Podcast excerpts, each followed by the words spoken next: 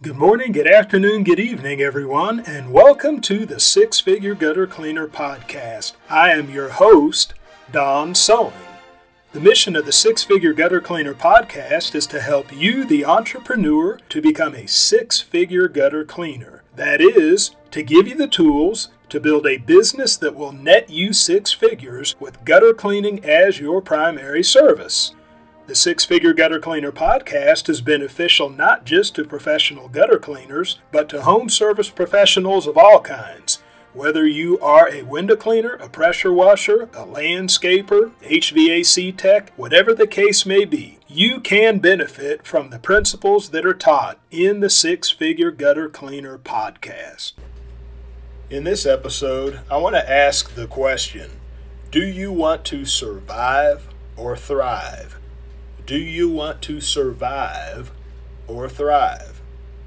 Since I've been doing this podcast, I've talked to a good handful of people, especially during the time when I was doing the free strategy sessions.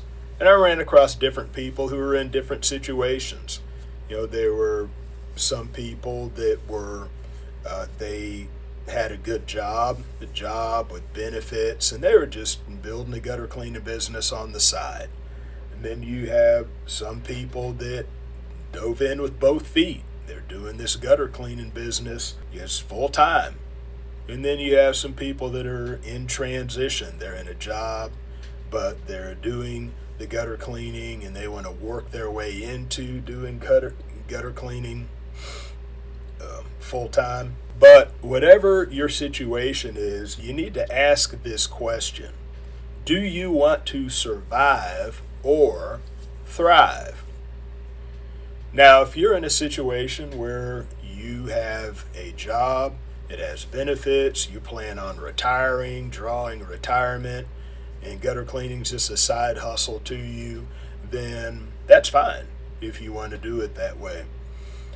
But if you're looking to transition into making it your main deal, your main gig, you want to transition into doing gutter cleaning, doing the gutter cleaning business full time, then it's good at the very beginning to just answer the question, why do you want to do it? What do you want to accomplish by doing this? What is your long-range goal in getting into professional gutter cleaning? You know, I like to pick people's brain when it comes to marketing, especially small business people. And as I get around other home service professionals, a lot of times I'll ask them, how do you get business? And the most common answer I get from other home service professionals is word of mouth. They just operate off of word-of-mouth referrals. And word-of-mouth referrals is good. And that's a good thing that you're getting all of your business through word-of-mouth referrals. That must mean you're pretty good. And word-of-mouth referrals can help you survive, but can it help you thrive? I would say in most cases, word-of-mouth referrals will not help you thrive, just word of mouth referrals alone. That you would need marketing strategy on top of that, that you would need to be more intentional in your marketing if you want to grow your business, because it is a temptation. It really is. Being a home service professional, it's a temptation to just merely survive, because that's what we were doing when we had jobs. When we had jobs, we made just enough money to pay our bills, maybe a little more, so we could have some fun and entertainment, you know, maybe a little more so we could enjoy ourselves, have some entertainment. But outside of that, we were pretty much surviving when we had a job. And if we're not careful, we can transfer that mentality over to our business, where we reach a level in our business where we're surviving, and then we just subconsciously throttle back and just survive, and we're happy with that. But we need to change our mindset. When we go from a job to a business, we need to change our mindset and especially if you're in business for yourself, but you don't have the 401k and the retirement plans and all of that your old job may have had for you. You're going to have to come up with some kind of way of taking care of yourself when you get to be in your older age. And so what you can do is you can work on turning your business into an asset. And so an asset, that would be like, let's say, because I know a man who I've done gutter guard work for. I've installed gutter guards for him, and he has rental homes. He's an old man, but he has rental homes, and the rental income is his retirement. And those rental homes are his assets.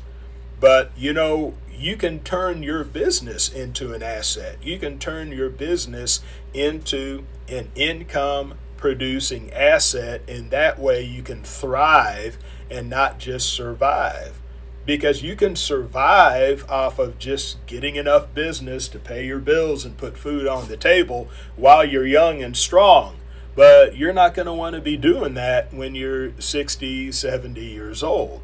What you're going to want to do is you're going to want to build and grow and develop your business so that at the very least you could hire a crew, you could hire a two-man crew to do your work for you and spend your time building the business up, doing sales, networking, promoting the business, and getting your business to the point where it can run without you being present, or you can sell it. You can sell it to another company, because there are companies out there. And specifically, there are companies out there looking to buy gutter cleaning businesses. You know, if you're making a certain amount of money, then they want to seriously take a look at what you have. But you would have to build it up to that point, though. But be thinking about that, though. Be thinking about it. Do you want to survive, or do you want to thrive? Think about your future. Think about how you want to be living your life when you're in your 50s, 60s, 70s. Do you still want to be cleaning gutters? Do you still want to be up on roofs? Do you want to be carrying a 32-foot ladder around and getting in high places when you're 65 years old? If you don't, then you need to start thinking about your business differently than you think about your job, because when you stop working, then your business will stop working for you if you're the only one doing your business, or if your business is dependent upon you being there.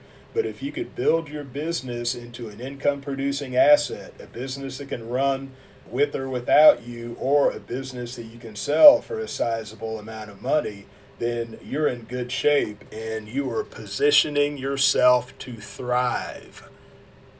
Thank you for tuning in to the Six Figure Gutter Cleaner Podcast.